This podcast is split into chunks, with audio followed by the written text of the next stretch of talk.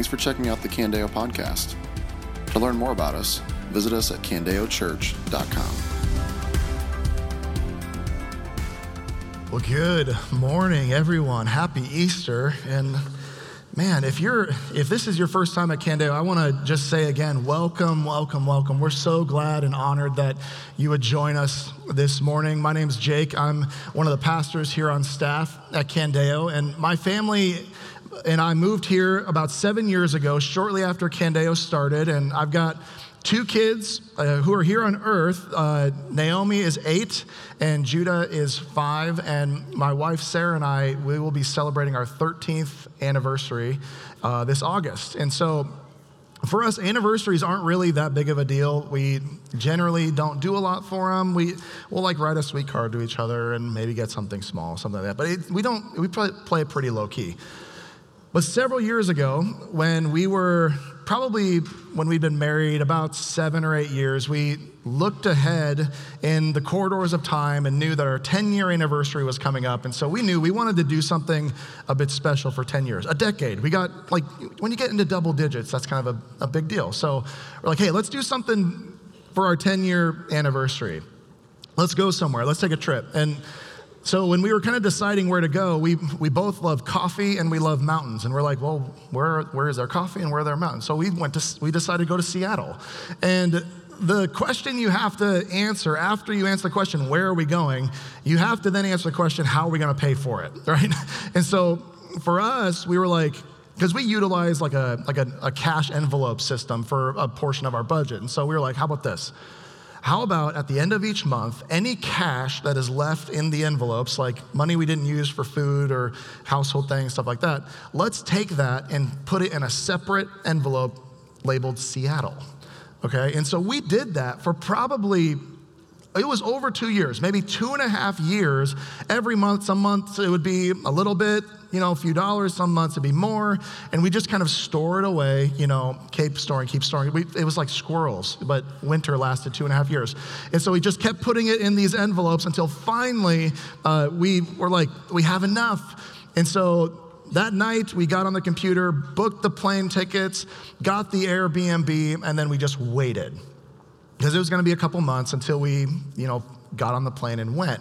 And I don't know if, if you've experienced this when you've been looking forward to a vacation, but for us, it was, it was as though the moment we booked the tickets, for those next couple of months, it was kind of like we could endure anything. Like, no matter how annoying the kids got, it was like, we're going to Seattle.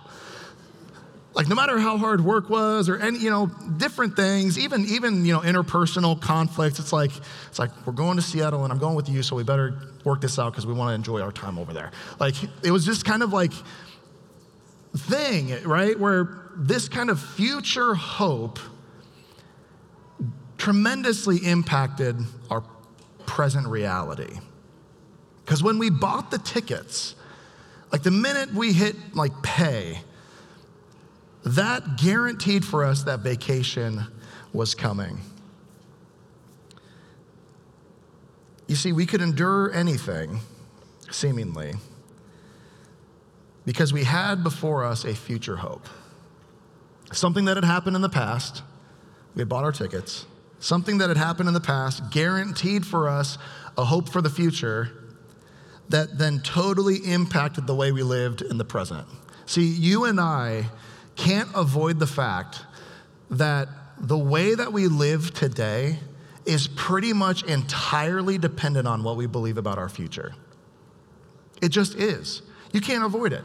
We live in Iowa. So the bitter cold of winter, right? When that polar vortex just inevitably comes in February, like clockwork, you're going, oh, but summer's coming.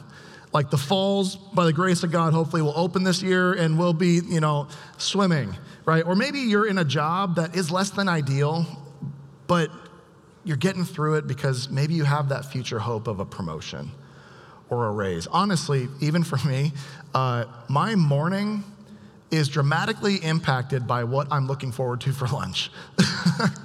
I don't know if you're the same. If I, if I have like a peanut butter sandwich, my morning doesn't go as well. I just can't handle the things that happen in the morning because I'm like, I have nothing to look forward to. Peanut butter sandwiches, no thank you. But if there's a good lunch coming, it's like my morning just seems to go much better. In Easter, what we have in the celebration of Easter is a past event, the resurrection of Jesus Christ, that secures for those who trust in him a hope for the future that should absolutely transform the way we live in the present. And if you want to have this, this kind of deep, lasting, enduring hope for the future that will sustain you through this life, I want to show you four things about the resurrection that we need to know and embrace if we're going to have this kind of resurrection hope. Four things. And those four things are that the resurrection is critical, that the resurrection is credible, that the resurrection is practical, and the resurrection is available. The resurrection is critical, credible, practical, and available. And we're going to see these four things from 1 Corinthians 15. So if you have a Bible, you can go ahead and open to 1 Corinthians 15. If you don't have a Bible, the text will be up on the screen, so you're all good. The 1 Corinthians 15. First, the, the resurrection is critical. Here's what the Apostle Paul, who wrote 1 Corinthians, here's what he says in 1 Corinthians 15, verse 1. He said, Now I want to make clear to you, brothers and sisters, the gospel I preached to you, which you received, on, on which you have taken your stand, and by which you are being saved, if you hold to the message I preached to you, unless you believed in vain. Verse 3 For I passed on to you as most important what I also received that Christ died for our sins according to the scriptures, that he was buried, and that he was raised on the third day according to the scriptures. The resurrection is critical. Here's what Paul says of all the things that Paul could have said. I mean, Paul wrote a large majority of the New Testament. So Paul not only could have said a lot of things, he did say a lot of things. But when he's talking to the Corinthians, what he says is, hey, if you don't remember anything else I said, remember this. This is the most important thing that I have passed on to you that Jesus Christ died for our sins, was buried, and rose again. You see, Christianity rises and falls on the resurrection. It rises and falls on the resurrection, which means that for all the issues that maybe you have with Christians or with Christianity, and there may be a lot of issues. You may have had past events, you know, past interactions with the church or with other Christians that have left a sour taste in your mouth. You're like, I knew a Christian one time, or I went to a church when I was growing up and they, they did this and they were like that and they acted this way and they treated me this way or maybe just Christianity in general, where you have these questions where it's like, well, what about this in the Bible? And what, what about that? For all the issues and for all the questions, what Paul is saying is let the resurrection of Jesus Christ be the first and greatest problem that you grapple with. The first and greatest one. Because here's the reality if Jesus Christ didn't rise from the dead, then who in the world cares what the Bible says about sexuality? Who cares?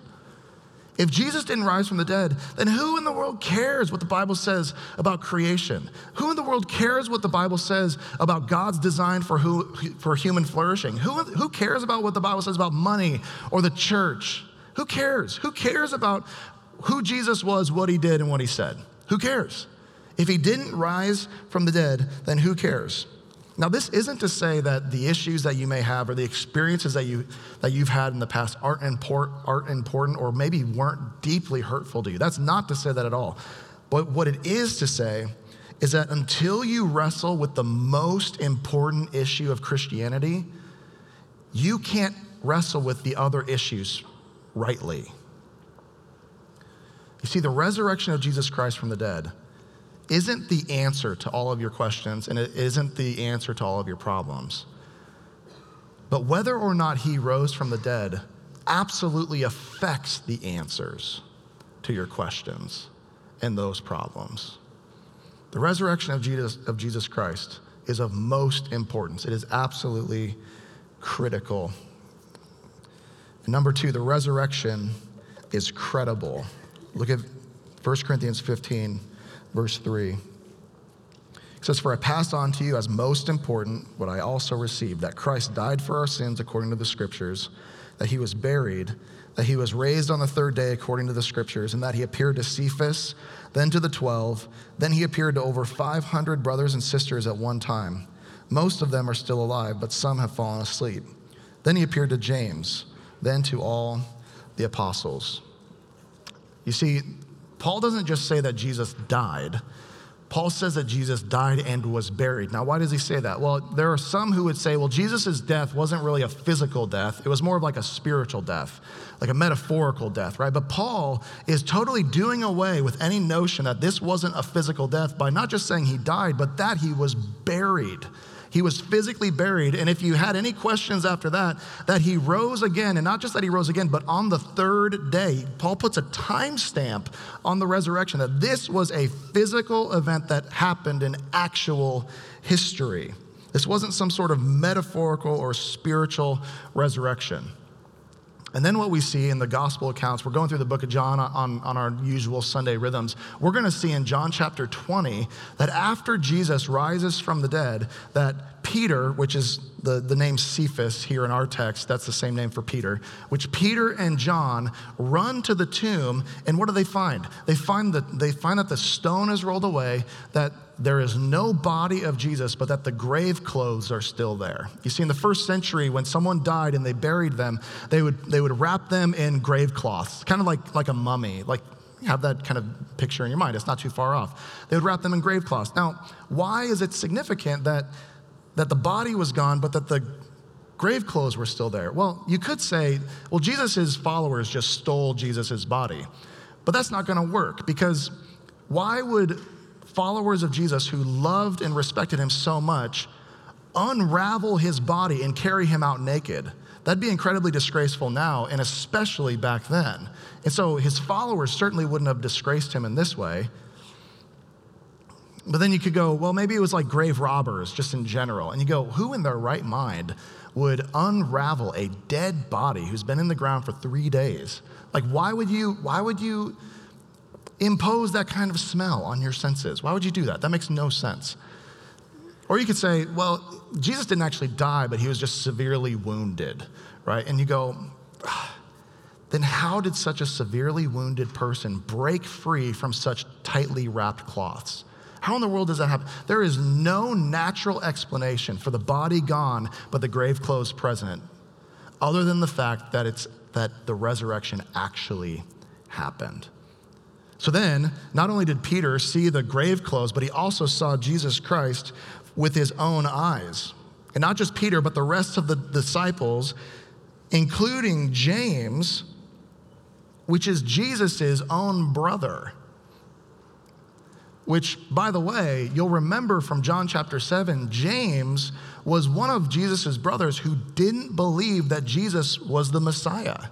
I mean, you think about it. You've, you've got a sibling, right? And if, if you grew up with your sibling saying, like, I am the one sent from God, you're like, yeah, right.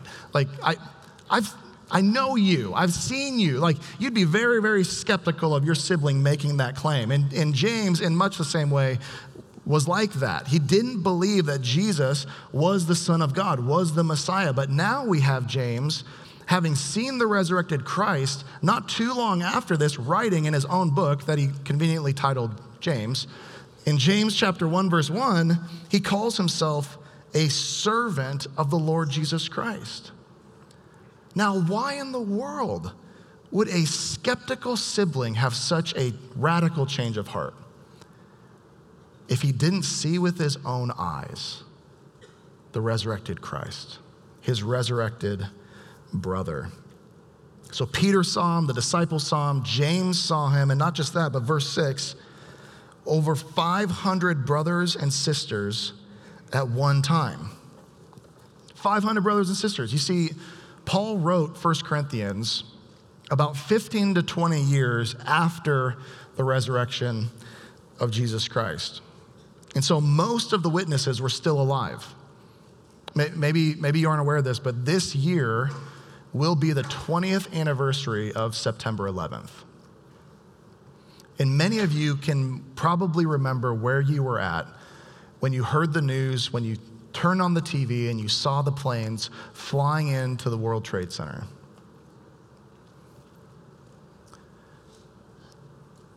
For the people who would have been reading Paul's letter here, 15 to 20 years after the resurrection, to deny the witness account of the resurrection would be to us someone denying that September 11th happened.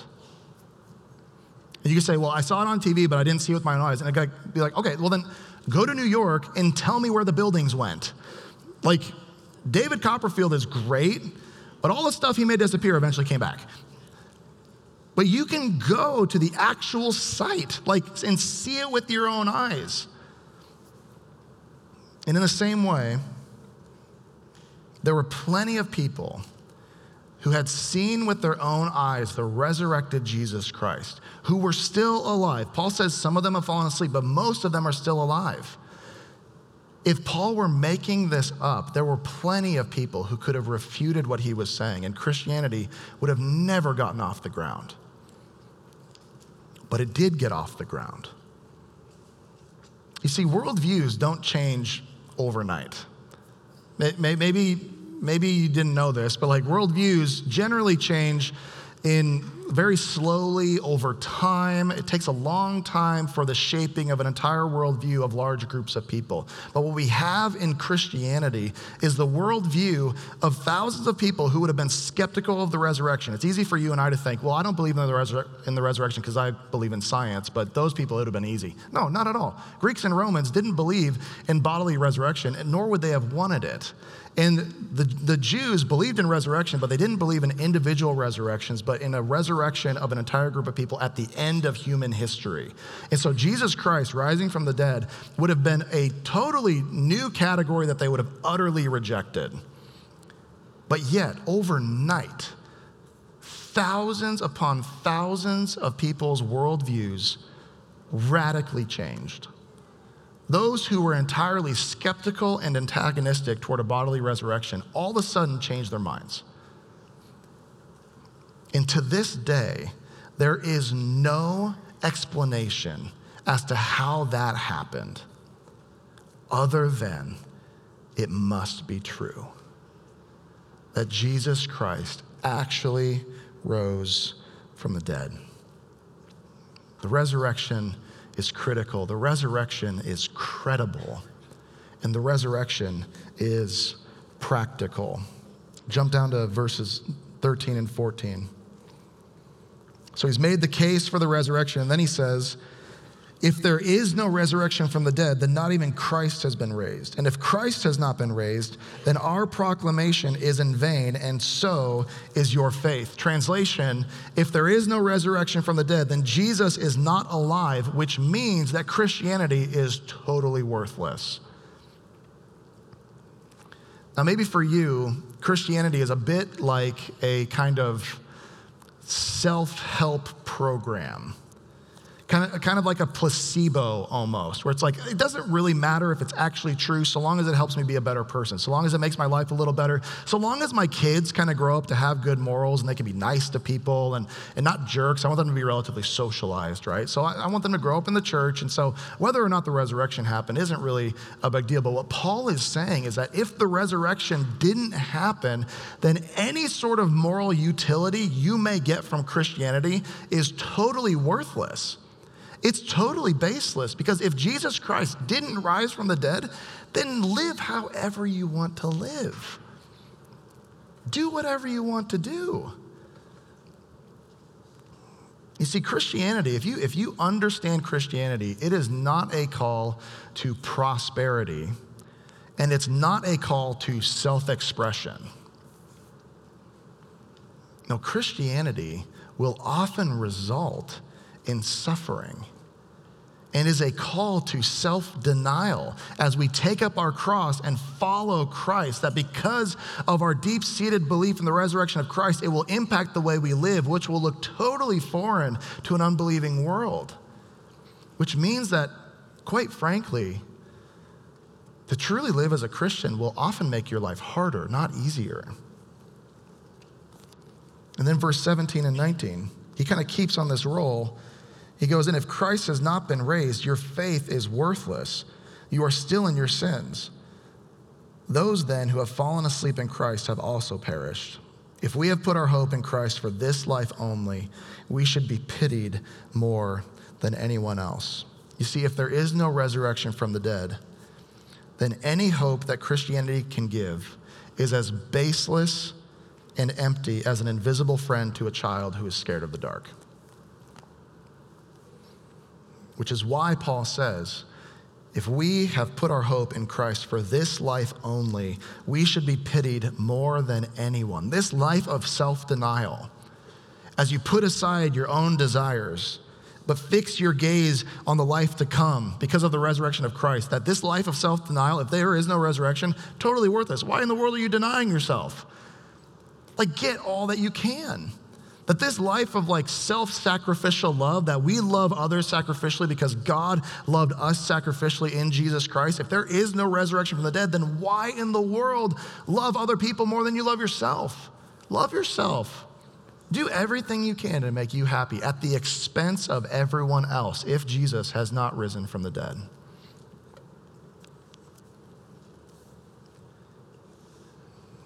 If there is no resurrection, then Christ has not been raised. And if Christ has not been raised, then there is no hope beyond this life. And to live as though there is, according to Paul, is absolutely pitiful. If there is no resurrection, Paul, Paul will later say in verse 32, then let's eat, drink, and be merry, for tomorrow we die. But, verse 20, check this out. But as it is, Christ has been raised from the dead. All of these things. If this isn't, if the resurrection didn't happen, then this is worthless, this is worthless, your faith is in vain, the way you're living makes no sense. You have a pitiful life if the resurrection didn't happen. But as it is, Christ has been raised from the dead, which means that our proclamation is not in vain but is absolutely purposeful. That because Jesus did rise from the dead, that your faith in Christ isn't worthless, but it's infinitely valuable. That because Jesus rose from the grave, that those who believe are not still in their sins, but have been forgiven. The weight has been lifted from your shoulders. That because Jesus rose from the dead, your life isn't pitiful but is purposeful because of our hope. Because our hope is not in this life, but in the life to come, our life today is not pitiful. Therefore, jump all the way down to verse 58 of chapter 15. Therefore, after all these things that he says about the resurrection, therefore, my dear brothers and sisters, be steadfast immovable, always excelling in the Lord's work, because you know that your labor in the Lord is not in vain. If you have received forgiveness of your sins by faith in the resurrection of Jesus Christ, then you can have hope in this life because your ultimate hope is beyond this life. Which means we can have enduring hope because we live with the certainty that one day, all the sad things will become untrue. But because of the resurrection, we can live with the certainty that all the injustices of this world, all the oppression taking place, that one day the God who judges justly will come to avenge injustice. That because of the resurrection, Death's stinger has lost its venom. Death still stings. Death stings intensely. But because of the resurrection, death doesn't have to sting eternally. Death's stinger has lost its venom. So, in the midst of COVID and of calamity and of suffering and of sorrow, that because of this resurrection hope, that those who have placed their faith and trust in Jesus Christ can be steadfast immovable, always excelling in the Lord's work. You say, what is the Lord's work? The Lord's work is any activity that you wouldn't naturally engage in were it not for your faith in Christ. That's the Lord's work. Any activity that you wouldn't naturally engage in were it not for your faith in Christ. Because if Jesus hasn't risen from the dead, then live however you want. But because he has, we can excel in the work of the Lord because we have fixed our eyes on a future hope. Christian, talking to the Christians right now. Does your hope of eternity have any bearing on your life in the present? Or do you basically live as though this life is all that there is? Like instead of being hope filled, when suffering enters your life, do you become hopeless? Instead of seeing the great treasure that is set before you of an eternity with God because of Jesus Christ, instead of seeing and savoring that treasure of eternal life, do you instead seek to try to accumulate and preserve every possible treasure you could have in this life, whether it's things or people? Maybe you idolize your kids or your wife and do everything you can to make sure that they last.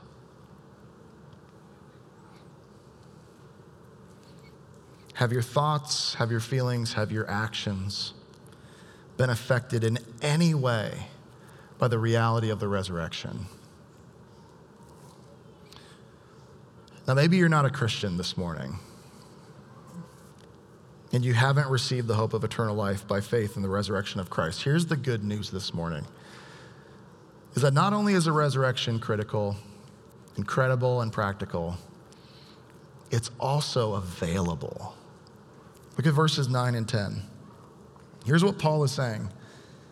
He's speaking of himself For I am the least of the apostles, not worthy to be called an apostle, because I persecuted the church of God.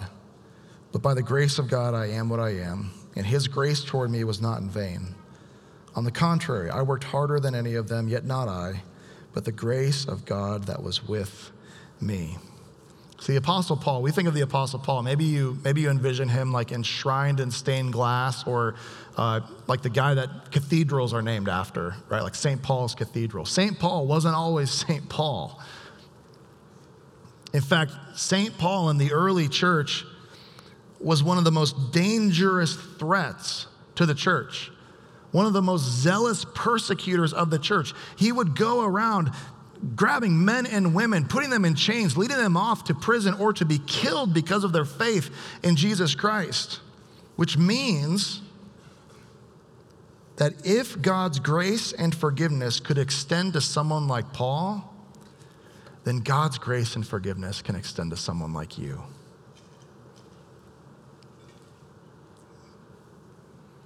And not only that, check this out.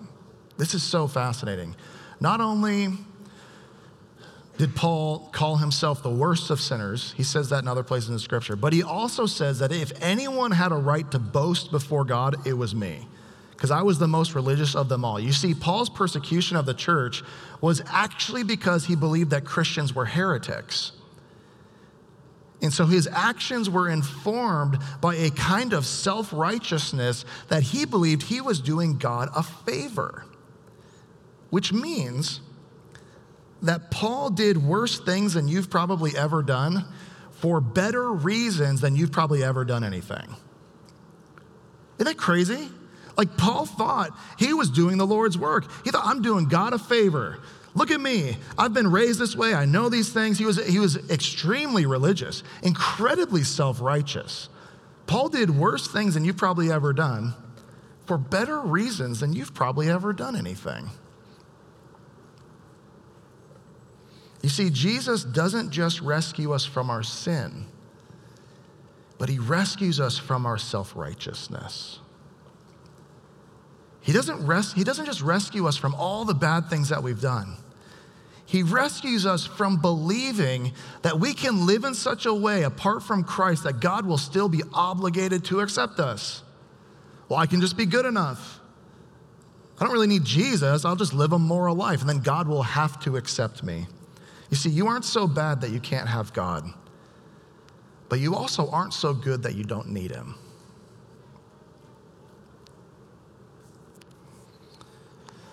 Sarah and I eventually did make it to Seattle and got a couple pictures from, from eating at the fish markets to we drank a lot of coffee and from hiking Mount Rainier to exploring the glacier riverbeds of the mountains. As we looked back and compared the years of saving and the months of waiting, as we compared that to the experience that all of our anticipation and hope had been looking forward to, when we compared those things, three words came to mind totally worth it. Totally worth it.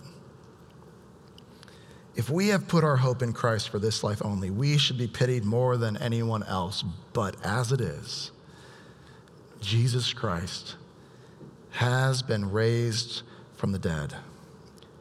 And because he has been raised from the dead, those who put their trust in Jesus Christ can have a future hope to live an eternity with him in glory. My question to you this morning is Do you have that hope?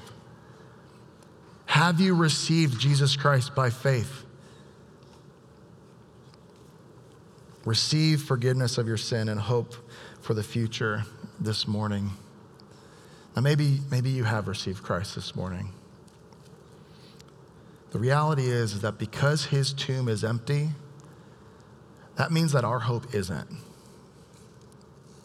Because his tomb is empty, your hope in this life isn't empty. Christian, be steadfast and immovable, always excelling in the Lord's work because you know that your labor for the Lord in this life isn't in vain, but you have a living hope that gives you a hope for the future that should impact your life here in the present. Praise God. Jesus Christ is alive. Let's pray.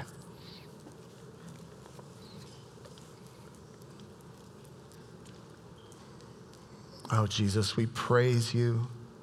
We worship you. We thank you that you rose again from the dead, victorious over sin and death securing for us a future hope for those who place their faith in you, that we can have the hope of, of an eternity with God.